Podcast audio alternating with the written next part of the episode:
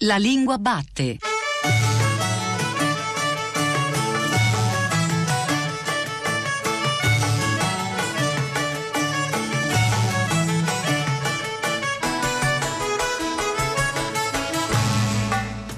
Ben ritrovati alla Lingua Batte, la trasmissione di Radio 3 che esplora il paesaggio della lingua italiana. Ben ritrovati da Paolo Di Paolo a questi microfoni panico, paura e altri sintomi. Questo è il titolo della puntata di oggi perché nel lessico della nostra quotidianità entrano in modo anche abbastanza ansiogeno parole come quarantena, focolaio e d'altra parte dobbiamo fare i conti con una paura collettiva. Si può richiamare la letteratura, Manzoni, i Promessi Sposi, lo faremo nel corso della puntata o Lucrezio, Jack London, come stanno facendo molti scrittori che ovviamente si interrogano cercando anche risposte nei libri, ma se ci fermiamo soltanto alle parole ci accorgiamo che dobbiamo fare i conti con qualcosa che ci preoccupa nello stesso tempo che però è lo strumento per capire, per capire la realtà che dobbiamo affrontare. La lingua medica è una lingua oscura, come spesso si crede, anche perché a guardare le ricette delle prescrizioni mediche si intuisce questa oscurità, questo senso di oscurità spesso, almeno convenzionalmente, addirittura dalle grafie dei medici, oppure c'è qualcosa che può avvicinarci alla comprensione.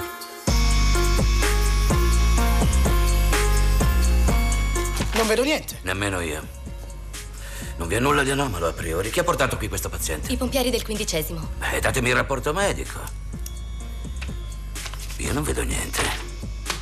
Nemmeno un grammo di alcol nel sangue, non capisco. Sì, guardi qua, c'è, c'è una macchia qua, guardi. Dov'è la macchia? Qui in basso al polmone sinistro, è grossa, molto preoccupante. Questa non è una macchia, questa. Questa è la parte bassa del diaframma. Beh, si compri gli occhiali, merda. Come si permette? Cambi tono. Lei è il dottor Chi, mi perdoni?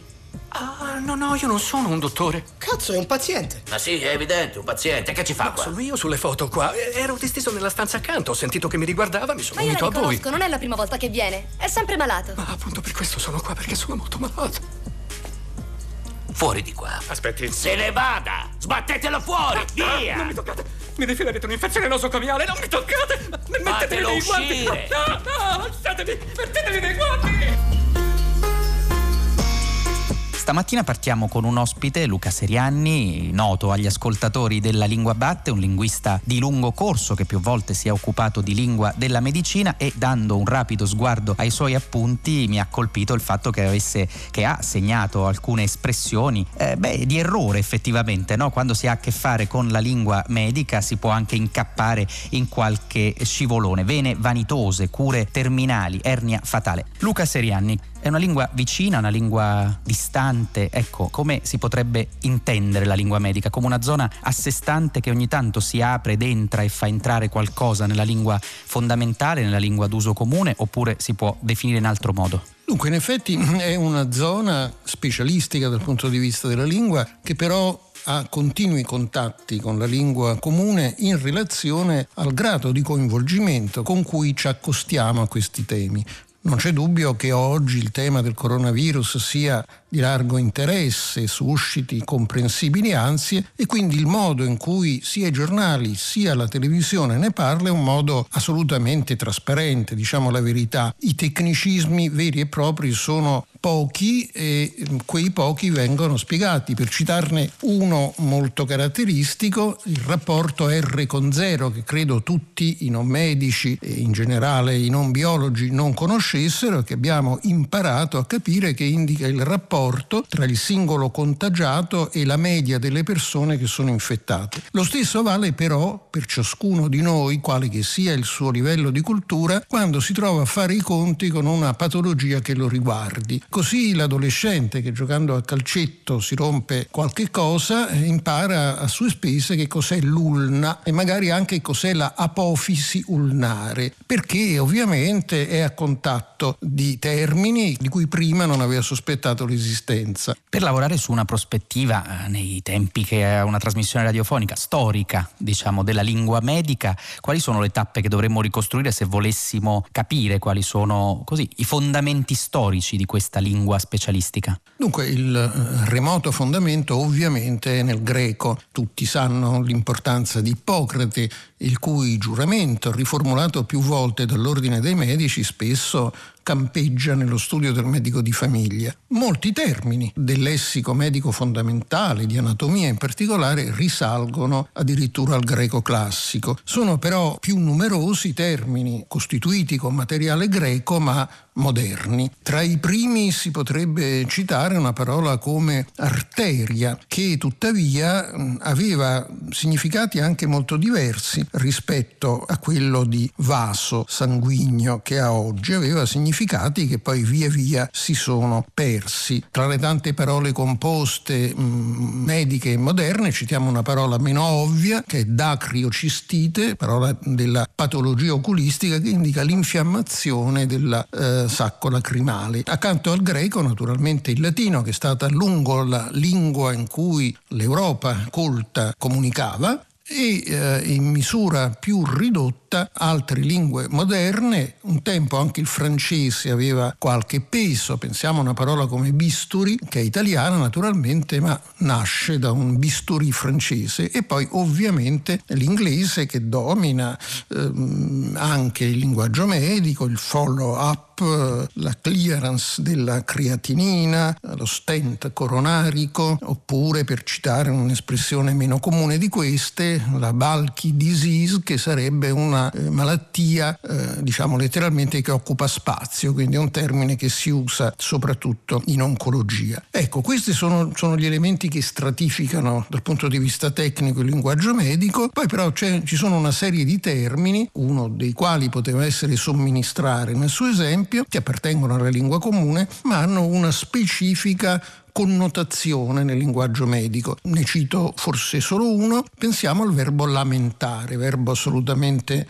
comune nella lingua, il medico però nel riferto soprattutto, nella cartella che contiene l'anamnesi, cioè la descrizione della storia clinica del paziente, lo può usare nel senso di presenta. Il paziente lamenta dolore postprandiale, eh, eccetera. Lamenta non vuol dire che il povero paziente si lamenti come intenderemmo noi, ma semplicemente descrive questo particolare sintomo. Che cosa si intende in questo ambito quindi per tecnicismo collaterale? Questo che sta dicendo? Sì, mm, sono termini che sono caratteristici di una lingua specialistica e che in teoria potrebbero essere anche sostituiti, ma che corrispondono a, un, a uno stile che è caratteristico di qualsiasi linguaggio settoriale, anche e ancora di più di questo del diritto, per esempio, e ancora per fare un esempio, apprezzare. Se io leggo in un referto non si apprezzano lesioni a carico dei legamenti crociati, devo rallegrarmi, meglio così. Però apprezzare potrebbe essere anche frainteso in teoria. No? Un paziente, un lettore ingenuo potrebbe pensare ci sono queste lesioni e il medico dice ah non le apprezzo affatto, è un guaio. Quindi lì in questo caso c'è addirittura il rischio di un rovesciamento, di un ribaltamento momento, però questo normalmente non avviene. In una sua raccolta di saggi sulla lingua medica, intorno alla lingua medica del 2005, pubblicato da Garzanti e oggi reperibile in versione digitale in rete, Un treno di sintomi, aveva avuto occasione di apparentare,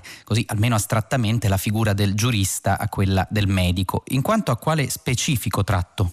Beh, intanto mm, l'attenzione alle parole, eh, questo è un dato caratteristico di entrambe le aree. Si può dire che senza la parola il diritto non esista. Per fare un esempio molto banale, una legge fisica esiste indipendentemente dal fatto che noi ver- ne verbalizziamo le caratteristiche, una legge giuridica eh, no, deve essere formulata. E anche nella medicina ha una certa importanza il modo di presentare, di descrivere una patologia o anche eh, una particolare terapia. E ha una specifica importanza il farlo non solo tra medici, anche perché in questo caso la comunicazione scientifica prevede ormai l'inglese, ma nei confronti del paziente, dove ci si situa a diversi livelli. Faccio ancora un esempio. Nella cartella clinica il medico dirà per, esempio alvo regolare, punto. Ma penso che non ci sia nessun medico di famiglia che parlando con un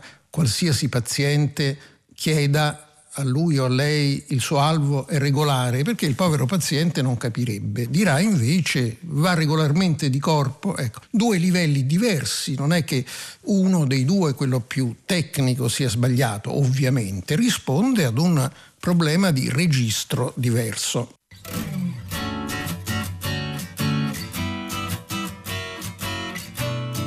Allora, Karin, tu perché vuoi fare il medico? È un'idea mia o abbiamo un sacco da studiare? È una domanda. Anzi, è la domanda, no? A dire la verità non la trovo questa domanda nel programma. A che pagina siamo? Uh, 1432, deviazione della lingua. Grazie. Impareremmo di più se lavorassimo con i pazienti. È per questo che stiamo qui a studiare, per imparare ad aiutare i pazienti. Edlen, non sprecare il fiato. Guarda che... Guarda che io ti ho capito, sai? Mm? Ti credi al di sopra del sistema, ma sei soltanto un anticonformista. Oh. Devi entrare in conflitto con ogni figura che rappresenti l'autorità per cercare di superare qualche tua insicurezza. In altre parole, una personalità antisociale. Bella diagnosi. Truman, non ci scherzare, qui bocciano anche le persone molto in gamba. Quindi può toccare a uno dei cinque seduti qui? Io credo. Ho un'altra domanda. In un sistema perfetto, perché ci si riferisce ai pazienti con la malattia, quell'interessante caso di cancro, e non con il nome? Beh, non si fa certo per cattiveria, è per prevenire i transfer. Perché sarebbe un male? E quello che verrà bocciato è... Adesso torniamo alla lingua, per favore. Mettiamo che un medico si lasci coinvolgere da un paziente. Che gli può succedere? Cosa fa? Esplode? No. Chi ha inventato queste regole? Ho capito. Certo Ippocrate no, io credo. Non ho tempo per queste cose. Scusate. Leggo in un eh, supplemento a un quotidiano, un supplemento recente che parla appunto di lingua medica, di parola del medico, un titolo, Il dialogo vale quanto un attack. Il sottotitolo dice bisogna combattere l'idea della medicina fatta solo di diagnosi meccaniche e terapie standard. C'è appunto un interlocutore del giornalista che firma l'articolo e dice beh in fondo appunto quell'altro livello a cui lei alludeva diventa essenziale nella comunicazione col paziente. Ma in generale c'è un grado di semplificazione effettiva dentro questo tipo di, di? Problema, cioè la lingua medica, quanto può evolversi e anche quanto può arrivare a una maggiore semplicità e trasparenza di per sé. Sì, è quello che mi pare stia avvenendo sotto i nostri occhi, perché da qualche decennio esiste una vera e propria branca della medicina, eh, della clinica, diciamo meglio, che prende il nome di medicina narrativa, che sottolinea l'importanza del contatto tra medico e paziente anche in situazioni eh, difficili, perché si è cominciato a parlare di medicina narrativa eh, nell'ambito delle cure palliative. Sono aspetti molto importanti, per cui il medico e la mediazione tra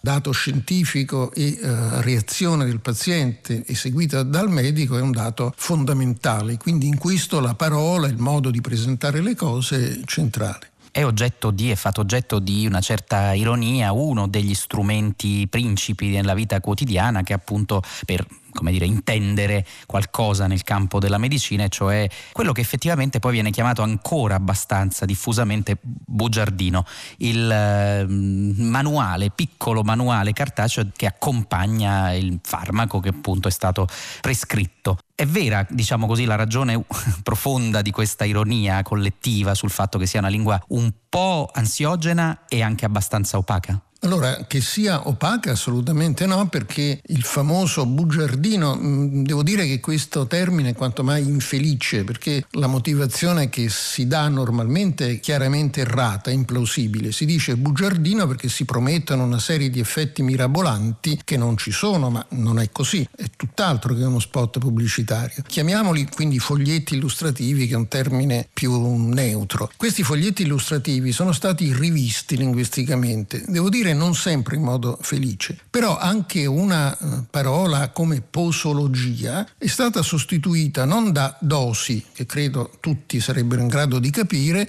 ma da come e quando prendere. Quindi mm, si è proprio mm, andati nella direzione di eliminare qualsiasi parola che potesse non essere ovvia, persino andando oltre. Quanto al carattere ansiogeno, beh, questo è legato dall'obbligo che hanno le case farmaceutiche di avvertire avvertire anche se ci sono state reazioni indesiderate, uso un altro tecnicismo collaterale, anche in un numero ridotto di casi. Infatti nella migliore pratica si dice in un caso su 10 c'è stata questa reazione, in uno su 100, in uno su 1000, perché certo se non ci fosse questo dato il paziente avrebbe la ovvia reazione di dire ma che mi ha dato il dottore? Eh, mi ha dato cose che fanno male. No, è chiaro, ogni farmaco ha una eh, serie di controindicazioni, non va comunque preso a cuor leggero, però si tratta di eh, reazioni che avvengono in un numero estremamente ridotto di casi. Abbiamo accostato per le ragioni che appunto sono state prima ricordate la figura del medico a quella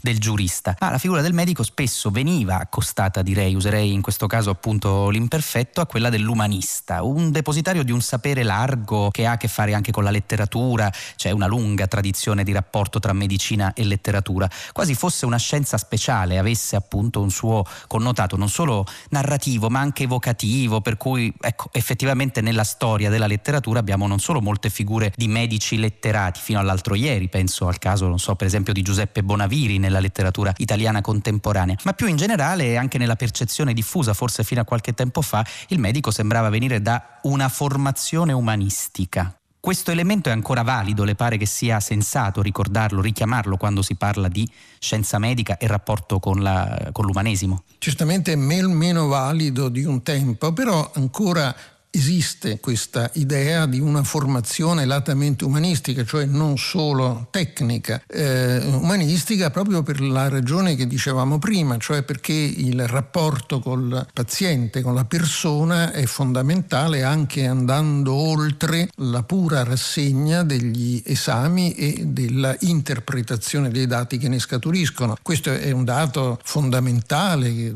rappresenta la distanza rispetto alla medicina di un un secolo fa o di ancora più indietro nel tempo. No, il medico ragiona sulla base di una serie di referti precisi che erano un tempo inimmaginabili. Questo non toglie però la necessità di fare una sintesi e di orientarsi nella terapia tenendo conto appunto delle controindicazioni che qualunque terapia farmacologica, e non parliamo di terapie più invasive, inevitabilmente comporta. Da umanista, da storico della lingua, ha avuto appunto, ricordavamo prima, molte occasioni di dedicarsi allo studio della lingua medica in varie fasi della storia della nostra lingua. C'è stata una ragione prima magari per avviarsi ad, a studiare, ad approfondire la lingua medica e se nelle sue scorribande, nei suoi eh, attraversamenti di questo spazio della lingua c'è qualcosa che l'ha colpita e che ha voglia di, di raccontare, di sottolineare in questa sede? Dunque la mh, mm, spinta è nata dal fatto che nella biblioteca di famiglia mi trovavo ad avere una buona collezione di testi di medicina, sette e primo ottocenteschi. Mi trovavo quindi sotto mano questi libri libri, ho cominciato a consultarli anche con grande gusto, devo dire, e da allora, parliamo di una ventina di anni fa, è eh, nato questo interesse che poi si è tradotto appunto nel volume e in qualche altra pubblicazione. Ma eh, di aneddoti ricavati da questa lettura ne ricordo solo uno,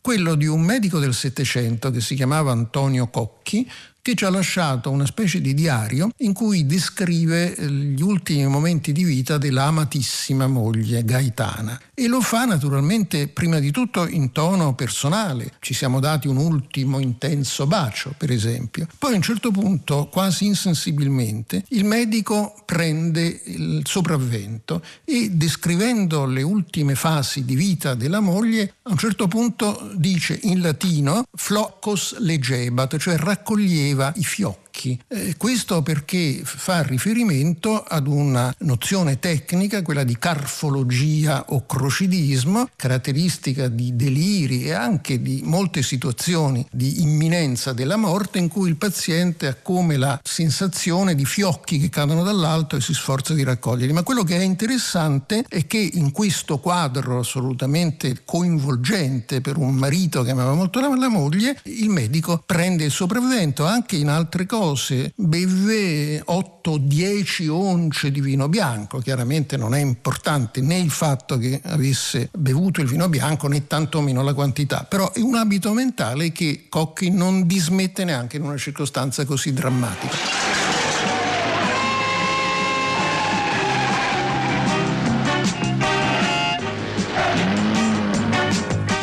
Operativo?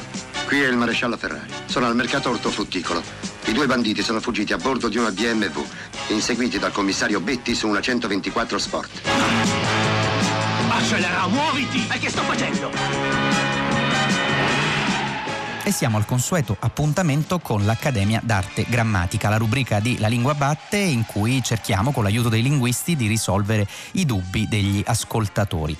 Un dato di questi giorni anche di ansia e di chiusure forzate in casa ci dice che c'è stato un incremento degli abbonamenti alle piattaforme di streaming della serialità televisiva e Maria Letizia si è chiesta rispetto proprio al lancio di un nuovo canale sul quale verranno trasmesse serie tv e film di vario genere se la parola poliziottesco che veniva evocata fosse corretta. A rispondere a questo suo dubbio appunto su poliziottesco poliziotteschi è Valeria della della Valle.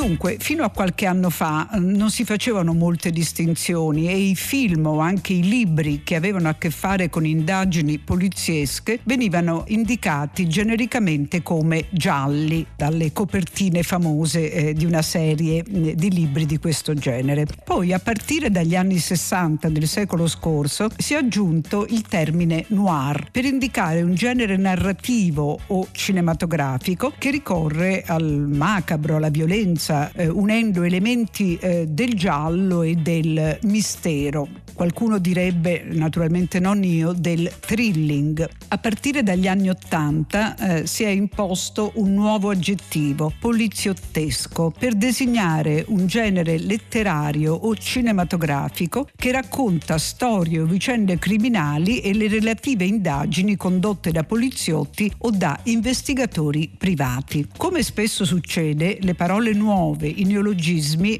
non piacciono e sicuramente qualcuno dirà che la parola è brutta e che se ne poteva fare a meno. Aggiungo però, per convincere chi la pensa così, anche ascoltando quello che ho appena detto, eh, aggiungo che la prima attestazione del termine risale a un grande critico cinematografico, Tullio Kezic, che lo usò il 30 giugno 1984 in un articolo della Repubblica. Dopo da allora eh, l'aggettivo è entrato nell'uso prima dei critici e poi dei normali parlanti, tanto che lo abbiamo eh, registrato eh, già da tempo, nel 2008, nel dizionario dei neologismi treccani. Infine aggiungo, per convincere chi ha ancora dei dubbi, che la parola poliziottesco è ben formata in base alle regole di formazione delle parole italiane, perché unisce a poliziotto il suffisso esco, che serve a indicare qualità, caratteristiche tipiche di qualcosa o qualcuno. Dai, guarda su il cielo, com'è poco rumore, un po' di vento. Non mi spavento. Ti dico che è una festa, amore. E tutti ballano. Non era il panico, non era il panico, non era il panico, non era il panico. Le urla strazianti sono compleanni, le bombe giù in centro, il capodanno cinese. Ti dico che è una festa, amore, e tutti ballano. E allora rido.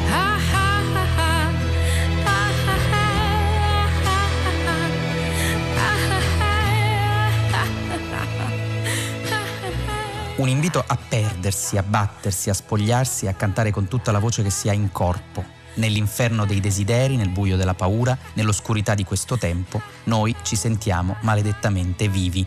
Queste sono frasi del gruppo che abbiamo ospite alla Lingua Batte, la rappresentante di lista, e do il benvenuto a Veronica Lucchesi e a Dario Mangiaracina che sono qua ai nostri microfoni per raccontarci quello che fa la rappresentante di lista, che peraltro abbiamo visto di recente sul palco di Sanremo. Nell'ultimo disco, quello a cui facevano riferimento le parole che ho citato, si sente questo maledetto detto essere vivi, in fondo questo sentimento anche un po' di reazione all'oscurità dei tempi, al panico che ci governa, che ci sovrasta. Partiamo da qui, da come si reagisce, visto che c'è una canzone che si intitola appunto Panico, come si reagisce, come si può reagire secondo voi al panico e rispetto proprio alla temperatura emotiva di questo disco, che cosa vi verrebbe da dire? Allora, quando abbiamo scritto quella canzone, Panico appunto, ci riferivamo ai fatti di Torino di qualche anno fa e la nostra suggestione era stata quella di, di questa donna mm, che in modo molto materno, accogliente, riscrive in qualche modo la, la paura, il panico, raccontando che le bombe che sente in centro sono il capodanno cinese. E secondo me quello di trasformare la realtà che può sembrare in qualche modo un uh, eluderla è uno dei compiti dell'arte. Eh, in un primo momento potrebbe sembrare appunto un uh, sfuggirla, però con attenzione può diventare veramente un modo di trasformare la realtà. Veronica, rispetto a una espressione che vi è capitato di usare in una intervista, la riqualificazione di certe parole, ecco, l'arte, la musica, la musica e il racconto che passa dalle parole poi messe in musica serve forse anche effettivamente a far risuonare in modo diverso certe parole. Per esempio, quali vi stanno a cuore? In questo momento eh, devo dire eh, che ci interessano moltissimo le parole utopia, meraviglia, ma mi piacerebbe tantissimo anche riappropriarmi di termini come pace, come no alla guerra, stop alla guerra, che sembrano no, degli slogan ormai fuori moda. In realtà sono concetti molto semplici che però eh, hanno un valore proprio perché sono radicati eh, nella nostra cultura, nel, in quello che abbiamo eh, visto, che ci ha fatto tremare il cuore le ginocchia eh, in momenti dove effettivamente c'era bisogno di quelle parole, di appigliarsi a quei motti, a quegli slogan. Quindi mi vengono in mente anche parole che in questi tempi sono state state eh, slabbrate, distrutte, masticate anche da, da, voci e da personalità che le hanno portate in un, in un universo dove il loro significato è stato totalmente smembrato. Invece è utile riprenderci in mano determinati termini, portarli nel nostro mondo, ridargli acqua, aria, cura, lucidarli e rimetterli di nuovo in strada nelle, nelle nostre bocche. Ci si può permettere secondo voi il lusso, lo chiamerei così, di essere in ingenui, perché è un discorso che mi pare possa avere a che fare anche col vostro disco, con la voglia di una ingenuità che significa anche candore, purezza, questo al di là di qualunque tipo di convenzione morale, ma proprio specificamente per esempio rispetto alla parola pace poco fa evocata, no? sembrerebbe una parola ormai infantile, quasi troppo infantile. Ecco, si può fare questo sforzo di ripartire anche dall'ingenuità? Mi viene in mente subito il film Idioti di Lars von Trier e penso che sì, bis- bisogna un po' tornare a una certa delicatezza, eh, non so se chiamarla ingenuità, c'è bisogno di molta riflessione, di molta consapevolezza, eh, però allo stesso tempo quell'ingenuità di... Eh, stupore. Quello stupore. Curiosità. Quella sì, meraviglia, sì, meraviglia. Prob- probabilmente è esattamente quella cosa lì. So che arriverà la notte a prenderci, ci sarà tempo per noi che arriveranno in tanti a dirti dove sei. Com'è difficile rispondere, difficile rispondere. Possiamo essere terribili, possiamo essere magnifici, ma in una notte come questa siamo noi la meraviglia.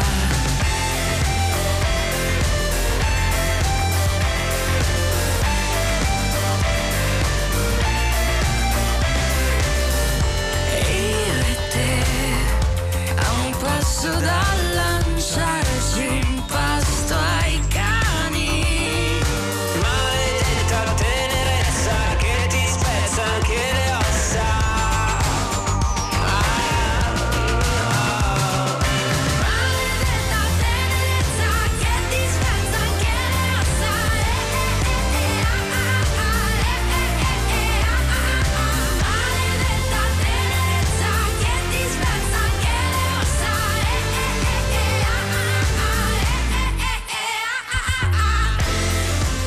c'è una canzone nel vostro ultimo disco Gogo Diva, Maledetta tenerezza. Tenerezza, per esempio, è una di queste parole ambigue, no? Farebbe Mhm. pensare a qualcosa, se volete, anche un po' di stucchevole. E viceversa, voi aggiungendo, diciamo così, questo aggettivo, la rendete molto più elettrica, molto diversa da quello che potrebbe essere nella convenzione, appunto. Ecco, di che tenerezza parlate in questa canzone? Ma eh, credo che assuma entrambe le sfaccettature in questa canzone, sia qualcosa di molto morbido però positivo, quindi qualcosa eh, di malleabile che si lascia trasportare dall'emozione, no? quindi eh, che si lascia coccolare ed abbracciare, avvolgere. Dall'altro lato però questa morbidezza di cui parliamo è anche una mollezza, un lasciarsi andare però in senso negativo, un, eh, una tenerezza propria dell'essere umano che alle volte non ci crede fino in fondo, non prende delle scelte, quindi è, è morbido, no? non, non è incisivo nelle scelte che prende. Poi sicuramente maledetta tenerezza suona di per sé in maniera molto interessante al di là del, del significato delle parole. E, cioè, ci piaceva proprio questa cacofonia di queste doppie T, doppie Z, era eh, bello nel ritornello usare queste parole così battenti. Invece c'è una canzone che si chiama Questo corpo, dove appunto al centro è il corpo. Forse diciamo l'oggetto, adesso lo di- lo dico tra molte virgolette, più esibito, più torturato, più esposto, e invece voi ripartite proprio da una verità del corpo inaggirabile. Non si può dire forse addirittura che abbiamo un corpo perché direi siamo un corpo. Ecco, perché questa, questa, questa riflessione e soprattutto perché questa riflessione apre il disco? Ma allora intanto è interessante che questa riflessione così semplice anche qui susciti così tanta curiosità, cioè effettivamente noi pensavamo di partire da, da un concetto molto semplice, cioè il mio corpo, io sono il mio corpo, ma effettivamente dal cogito ergo sum questa cosa un po' è andata diramandosi. Mm, Abbiamo deciso di mettere questo corpo mm, all'inizio di- della scaletta del disco perché dava una chiave di lettura a tutto il disco, parlando di fisicità, di reazione, di reattività, di se vuoi anche di risposta che ognuno di noi può, può dare a un, un disagio, a un desiderio, a un- una preoccupazione, a un, eh, un insulto. Quindi ci piaceva che all'inizio ci fosse questa donna sola col proprio corpo, con le proprie riflessioni e poi vedere l'evoluzione che questa donna durante le 11 canzoni fa fino ad arrivare all'ultimo brano Wow dove incontra l'altro alla fine. Sì, per noi era fondamentale raccontare di un corpo come strumento per fare esperienza della vita, per vivere tutto quello che è possibile vivere fino in fondo, eh, senza lasciarsi imbrigliare appunto da mm, categorie, da generi specifici a cui dover far per forza riferimento, non lasciarsi imbrigliare da quelli che sono i canoni che la società ti impone, perché altrimenti limiti l'esperienza stessa che puoi fare nella, nella vita e quello che ti puoi concedere. Il corpo è, è campo di battaglia, va vissuto fino in fondo, no? non posso permettermi di trattenerlo, cioè farei veramente del male a me stessa e alla mia fantasia. Dicevo del cantiere delle parole e della musica, lo avranno chiesto, ve lo avranno chiesto in mille, in mille modi diversi, ma appunto proprio perché dovete, come dire, far tornare tanti pezzi d'esperienza, come si sviluppa di solito almeno il vostro lavoro su testi e musica? Eh, racconto perché eh, in questo disco c'è stato un percorso ben definito, Eh, abbiamo raccolto evident- proprio tutti gli app- gli appunti, i pizzini, come diciamo noi a Palermo, eh, i pizzini sono anche, non sono soltanto quelli dei mafiosi. Vedi, riappropriarsi di termini. per esempio eh, i pizzini, i foglietti, eh, le, note, le note audio che avevamo salvato sui, sui nostri telefoni e abbiamo messo tutto insieme su un tavolo e abbiamo fatto quasi un'installazione. E da lì abbiamo sbobbinato tutto, abbiamo creato un grande papello, un, grande, eh, un, un unico testo lunghissimo che via via siamo andati tagliuzzando, ricorreggendo e quasi per magia, come spesso accade nell'arte, eh, sono venuti fuori testi. La ricerca musicale è un processo altrettanto complesso, ma che prevede mm, altri mezzi, strumenti, studi di registrazioni, le prove, i nostri musicisti naturalmente della band e, e lì è ogni mondo raccontato attraverso il testo, cercavamo di esprimerlo musicalmente con eh, i synth, le chitarre tutto quello che serviva. Veronica? Sì, eh, devo dire che è proprio come quando si costruisce eh, la scenografia che deve accogliere poi dei, dei personaggi in teatro, no? Quindi si cerca di trovare il microclima adatto ad ogni canzone, in modo tale da creare un universo a parte, parallelo, che possa raccontarti una verità eh, molto simile alla realtà che tu stai vivendo, però come se fosse trasportata in un altro mondo, Con dei cioè, con dei filtri, con dei filtri magici.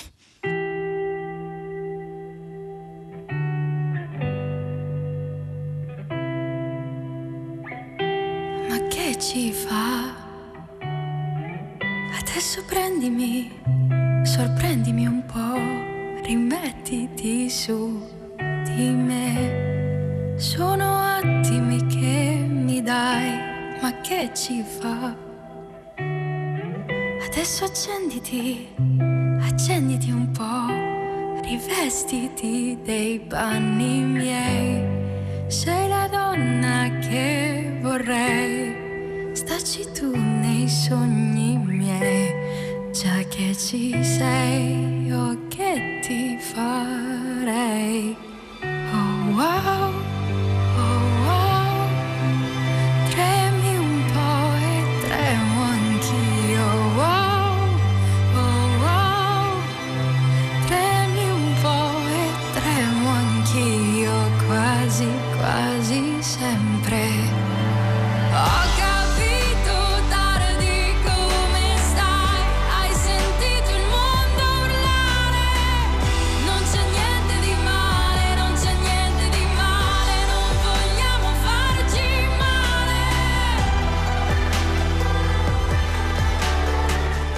Canzone che abbiamo appena ascoltato si chiama Wow, viene dall'ultimo disco della rappresentante di lista, Gogo Diva. Wow è un'espressione di meraviglia, evidentemente. Abbiamo raccontato l'inferno dei desideri, il buio delle paure, però c'è sempre uno spazio, secondo voi, e lo dico quasi in termini danteschi, di meraviglia, di stupore di fronte al mondo? Sì, Deve esserci. Deve esserci. Eh. Va- cioè, forse quasi bisogna imporselo.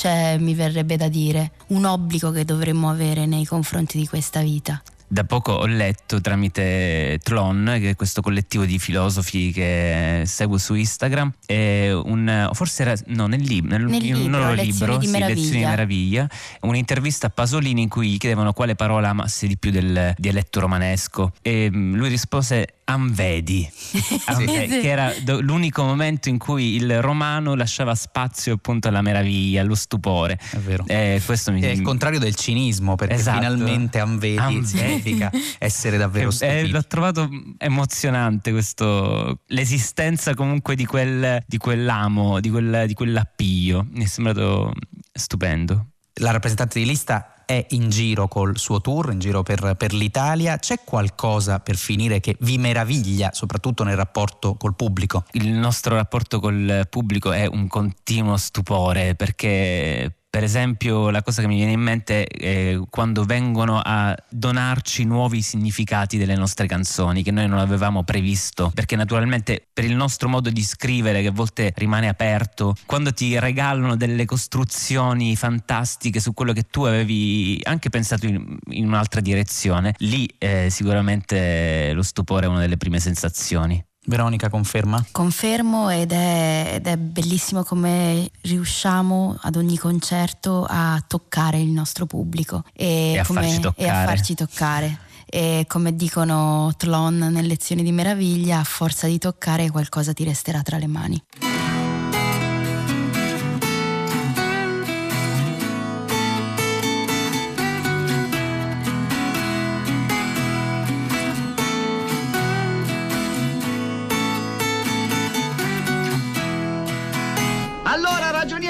Ragioniere, che fa? Batti? Ma mi dà del tu?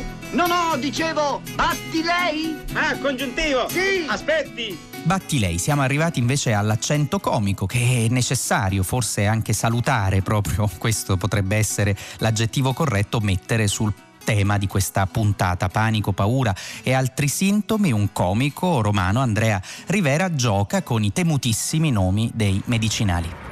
A Voltaren mi dicono sì, Fluifort. Eh, ci provo. Poi tac, pirina. E a forza di farle, che poi mi ha detto la citro, soddina. Ah, scusa. E a forza di fare le serenase in un Actimel mi so busco panno un bronchenolo. Ma non senti che freddo, fa zero in ol gradi, oh. Non fa bene a gol. Oh, te ci ridi per un reflector per l'artrosilene. Ma proprio lì, eh, proprio lì, Enantium. Ma un malos che mi augmentino in un moment. Mi dicono che aspirina, mando vivi, vinci. La Sonil. Che? Yodo-san. Ma fatemi il plasillo. Ma vedi che gentaline che gira. Questi non capiscono niente, non capiscono. Io sto al multicentrum, oh. Eh, con la scritta attenti al cane, Stan. Lo vedi? Pigna, vieni qua. È buona, ma aveva Codex. Sto in una via dritta dritta, Viagra. Ciao.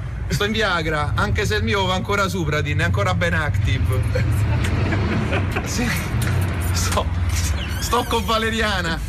Che quando mi fissan mi fa venire l'ansiolin. Infatti gli dico, ma st'amore che te lo do fa. Non, non- non sei Anna Falqui, sei piena de Brufen. Però quando mi dice resti foil è la luce dei miei occhi. Io per lei ho fatto dei foil, guarda. Io ho detto vuoi un aereo? Te lo compro, io ho preso un aereo. E lei mi fa un aerosol. E e beh, è meglio un aerosol che Isomar. Stavamo. Stavamo nella stessa Aulin. Sì, anche se lei è in preparazione H. Beh, totalmente no. Più brava nella Prozac che nella poesia. Sì, io con lei vorrei vivere con tantum verde intorno. Fumarmi fiori de Bach. Mangiare ananas e ananase sotto un eucalipto, oppure fave de fuga. Solo che dopo fa la fuga al bagno. In mezzo alla vegetal lumina. Perché come te, un D gestivo Antonetto. Un, D- un locale coi tavor de fuori. Più che altro, guarda come stanno, state tutti fuori coi tavor. Ma coi tampax che corrono ho dovuto chiudere. Così in un modium o in un altro e fa la vita più Xanax. Speriamo che non mi pento dalle Nevalium la pena a Optalidon panno all'estero. Ah raga, che vedo di? Enteron germina. Ciao.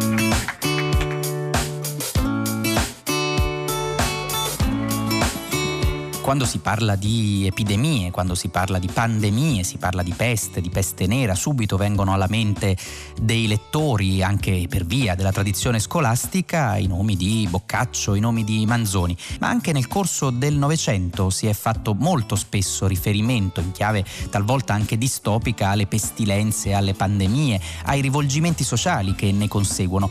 Abbiamo pensato di coinvolgere in questo racconto uno scrittore molto esperto anche di chiamiamoli così, Malanni e letteratura, ha curato l'edizione italiana di un volume di grandissimo successo, Curarsi con i libri, appunto, rimedi letterari per ogni malanno, ma è un appassionato di letteratura, è uno scrittore di successo, sto parlando di Fabio Stassi e lo ha intervistato per noi Cristina Faloci.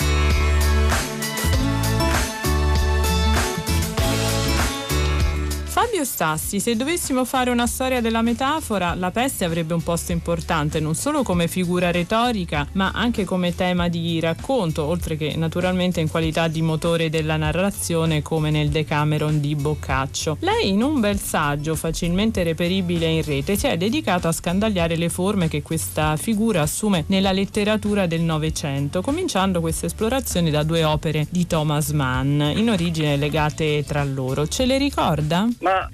nel Novecento il tempo del colera fu raccontato per la prima volta da Thomas Mann in Morte a Venezia. Fu pubblicato intorno al 1912-1913 e siamo in un momento cruciale della storia europea, siamo alla fine dell'età degli imperi. All'inizio non è dichiarata eh, nessuna epidemia, ma si sente nell'aria questa atmosfera da epilogo, eh, una generale impressione di sfacelo legata anche all'aria afosa, lagunare di Venezia, la metafora rovinosa di questa città che muore e ha un sentimento che qualcosa di franoso sia iniziato, come se tutto corresse rapidamente verso la cenere, tanto che persino il protagonista del, del racconto, Gustav von Aschenbach, l'etimologia di questo nome è, è legata al, al termine, al vocabolo cenere. Quindi un racconto di anticipazione e di presagio. Dopo la prima guerra mondiale, Thomas Mann eh, pubblicò La montagna incantata, si spostò dal colera, elesse la tubercolosi come grande malattia della coscienza europea Il romanzo è ambientato in questo sanatorio che è un surrogato della vita e la tubercolosi eh, figura una lesione della, della volontà o dell'anima. La civiltà si è ammalata, ma nel 24 forse c'era ancora tempo, possibilità, speranza per una guarigione. E invece le cose peggioreranno. E sarà proprio il figlio di Thomas Mann, Klaus Mann, nei suoi diari a definire peste bruna l'affermarsi del nazionalsocialismo in Germania. Seguiranno poi la guerra civile in Spagna, la lunga stagione della seconda guerra mondiale e infine Auschwitz. Nel secondo dopoguerra il suo percorso prosegue inevitabilmente con l'opera di un altro premio Nobel, Albert Camus, che proprio alla metafora della peste ha dedicato un intero romanzo. Un'improvvisa moria di ratti in una città dell'Algeria, un primo allarme inascoltato, l'esplosione dell'epidemia, quindi l'ordine di chiudere la città in un cordone sanitario. Ecco, tante le analogie con quello che stiamo vivendo in queste settimane. I due protagonisti, tra l'altro, non si rifiutano di aiutare gli appestati e incoraggiano un corpo di volontari e ci ricordano quanto il personale sanitario in tutto il mondo sta facendo di eroico eh, per contenere la diffusione del virus. Lei quale altra eco ci vede della nostra condizione attuale in quello che voleva essere un grande affresco dell'ascesa del nazismo? La peste in letteratura è la malattia per eccellenza, è definita il mal contagioso, ha una vera e propria nomenclatura il monatto che trasporta i morti, l'untore che propaga il contagio, il lazzaretto, appunto gli ospedali che racchiudono le vittime, anche gli aggettivi.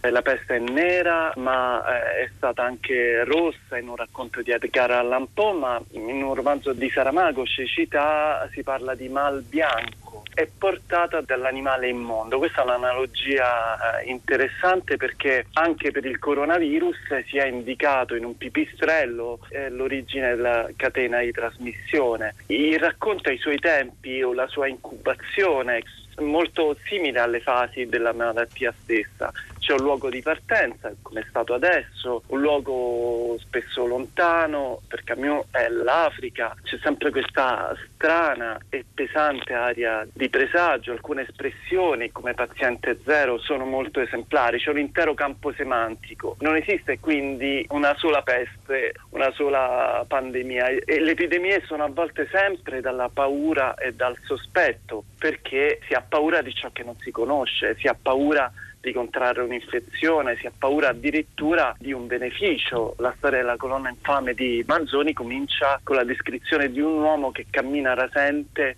alla muraglia delle case. E poi queste epidemie spesso si ha nella realtà che in letteratura hanno seguito le guerre, hanno seguito le migrazioni, sono state veicolate dagli eserciti, hanno provocato morti veloci, addirittura istantanee e in qualche caso ostentate anche i primi servizi un mese fa che arrivavano dalla Cina, quell'uomo che morì per strada, questa specie di minacciosa solitudine. Camus ci raccontò del ritorno della peste dopo la seconda guerra mondiale, descrivendoci Orano, questa cittadina dell'Algeria, come una, un villaggio pigro, indolente, senza alberi, queste ombre che camminano per i marciapiedi, l'accrescimento delle morti che procede geometricamente, ma su tutto questo c'è la figura del dottore, il dottor Liu, che si ubriaca di nausea, di abnegazione, è un uomo che odia la malattia, un uomo che odia l'infelicità, si ostina a parlare il linguaggio della scienza e della ragione. Ma Camus commenta che pestilenze e guerre colgono gli uomini sempre impreparati.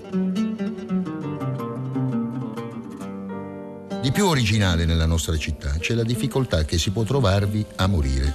Difficoltà d'altronde non è la parola esatta, sarebbe più giusto parlare di scomodità.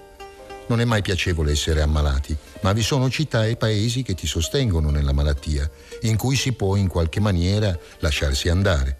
Un malato ha bisogno di tenerezza, gli piace appoggiarsi su qualcosa, è naturalissimo.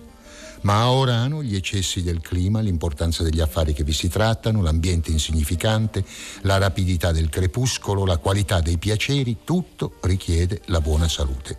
Un malato vi si trova proprio solo.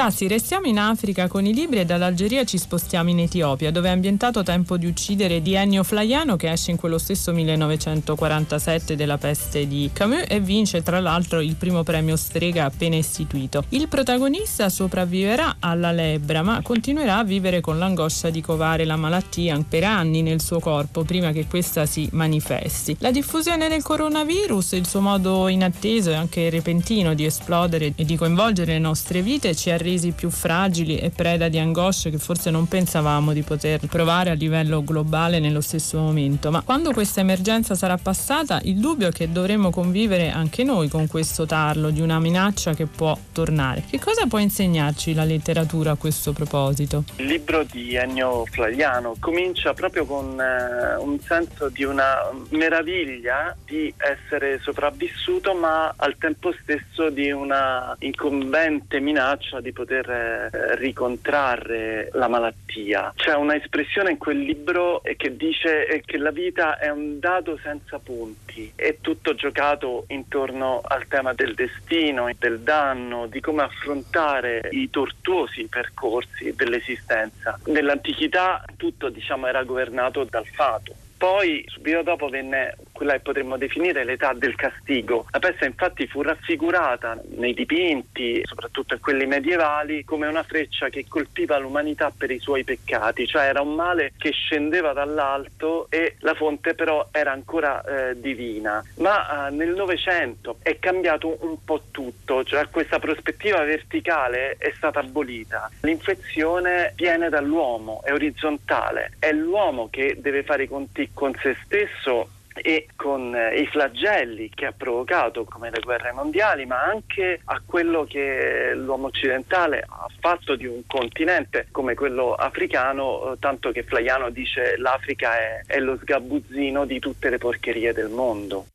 Fabio Sassi appartiene ancora all'atmosfera del secondo dopoguerra, anche se è stato pubblicato nel 1981 un altro capolavoro in cui la malattia insieme al conflitto diventa sinonimo dell'esistenza stessa come apprendistato di morte. Sto parlando di Diceria dell'untore di Gesualdo Bufalino, con cui lo scrittore eh, siciliano vinse tra l'altro il premio Campiello. Lì morte e vita procedono, potremmo dire, abbracciati a passo di danza, incarnati dall'amore impossibile tra una giovane donna malata di tisi e il protagonista. Protagonista che sopravvivrà e sarà anche l'unico dei suoi compagni, ma questo non sarà per lui sinonimo di liberazione ma di colpa. Lei ha scritto che nelle pagine, nel titolo di questo libro intarsiato di aggettivi per anni, la tubercolosi di Thomas Mann e la peste di Camus finalmente si sovrappongono. Ecco, la montagna incantata terminava con il suo protagonista Hans Castorp eh, che usciva finalmente dal sanatorio e eh, andava ad arruolarsi e probabilmente a morire in mezzo alla grande carneficina del- della prima guerra mondiale. In qualche modo il morbo preveniva la morte e la guerra, invece nel caso di Bufalino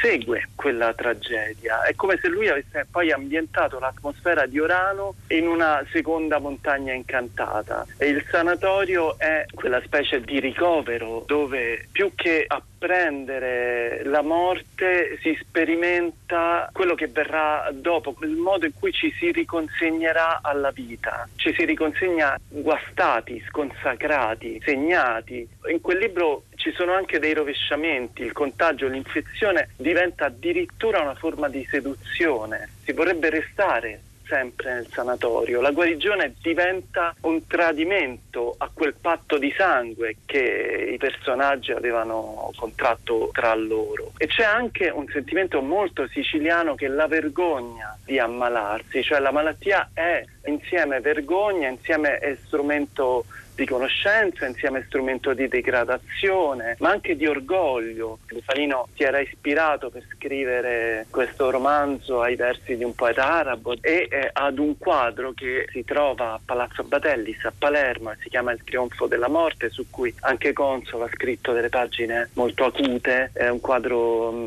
medievale a cui si ispirò persino Picasso per dipingere Guernica. È una morte a cavallo che semina intorno a sé il dolore e il lutto tra la gente ignara e distratta. Nel momento in cui una generazione, una porzione di umanità dovesse essere decimata repentinamente, il rischio è la perdita della memoria collettiva. Quali sono i testi più emblematici secondo lei in questo senso? La peste che Camino rappresentava questa paura, ma subito dopo Orwell eh, scrive 1984, c'è una serie di romanzi del cosiddetto filone antiutopico, c'è Fahrenheit 451 in cui è proprio la perdita del- della memoria del senso della storia a diventare l'oggetto della descrizione. E un po' più vicini a noi, in Cent'anni di solitudine, c'è un intero capitolo eh, in cui eh, Macondo viene messo in quarantena perché si è diffusa nel villaggio la peste dell'insonnia precede una peste peggiore che è proprio quella della memoria, della perdita dei ricordi, tanto che eh, i personaggi cercano di trovare dei rimedi, di appuntarsi il nome delle cose. E appunto il rischio è questo, che si perde il senso eh, oltre che il nome delle cose, la realtà diventi eh, terribilmente sdrucciolosa e per questo l'unico antidoto è quello della scrittura. Uno scrittore che ha sviluppato questo tema, premio Nobel anche lui, è stato Saramago, in due libri addirittura, Memoriale del convento, in cui il modello che si richiama è proprio quello di Manzoni, è una storia molto analoga, c'è una sede della provincia, c'è il tema del malgoverno, degli umili, i contadini, la prepotenza del potere e poi c'è infine la peste.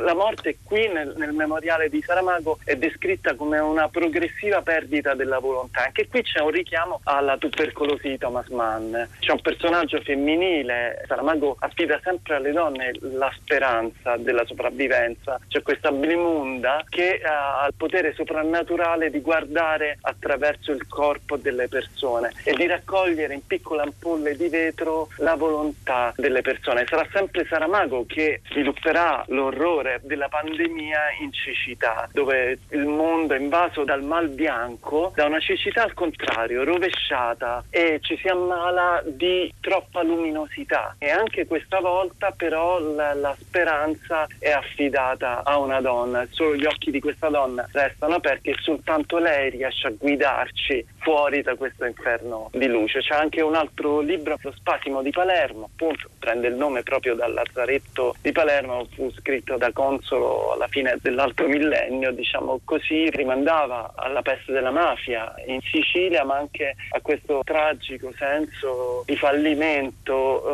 eh, di una generazione che eh, dopo la guerra non è riuscita a costruire un paese civile con dei forti antidoti e assiste alla frana di queste città stravolte dove di nuovo viene cancellata la memoria. Fabio Stassi, lei ha curato tra l'altro l'edizione italiana di Curarsi con i libri, rimedi letterari per ogni malanno e eh, uno dei suoi personaggi, dei suoi romanzi è tratto proprio da questa ispirazione. Si tratta di un biblioterapeuta, eh, Vince Corso, di cui uscirà il terzo capitolo a breve. Ci racconta un po' il legame tra malattie e libri e anche cosa fa esattamente un biblioterapeuta. Tanto più in questi tempi la letteratura può, può aiutare, sostanzialmente ci fa sentire meno soli. Io ricordo bene dei libri che ho letto quando da bambino ho avuto l'influenza, ci distrae, ci fa riflettere. Bisognerebbe tornare a parlare di vita e appunto soprattutto di speranza, farci contagiare dalla lettura, andare da un libraio come si va da un farmacista e questo sarebbe il modo migliore di decidere finalmente di curarci. Un biblioterapeuta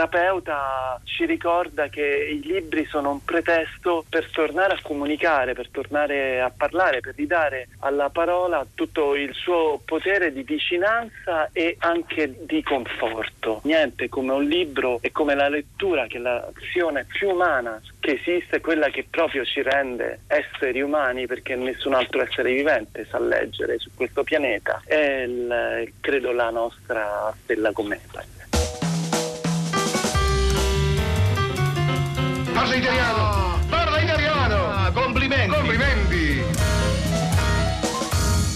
complimenti! Per l'italiano, la rubrica in cui accogliamo le segnalazioni degli ascoltatori della trasmissione a proposito di brani letti, di cose ascoltate che colpiscono per forza, per efficacia espressiva. Ci viene segnalato uno dei tanti interventi che in televisione, alla radio, in questi giorni, in queste settimane abbiamo ascoltato, ovviamente per voce di virologi, di scienziati, di medici, nello specifico un intervento di qualche tempo fa di Ilaria Capua, una delle più note virologhe virologhe italiane, nota per gli studi appunto sui virus influenzali, sull'influenza aviaria e spesso interpellata per il coronavirus. In questo caso racconta il suo rapporto con la medicina, con la scienza e anche con le prospettive di speranza che la ricerca scientifica apre per noi.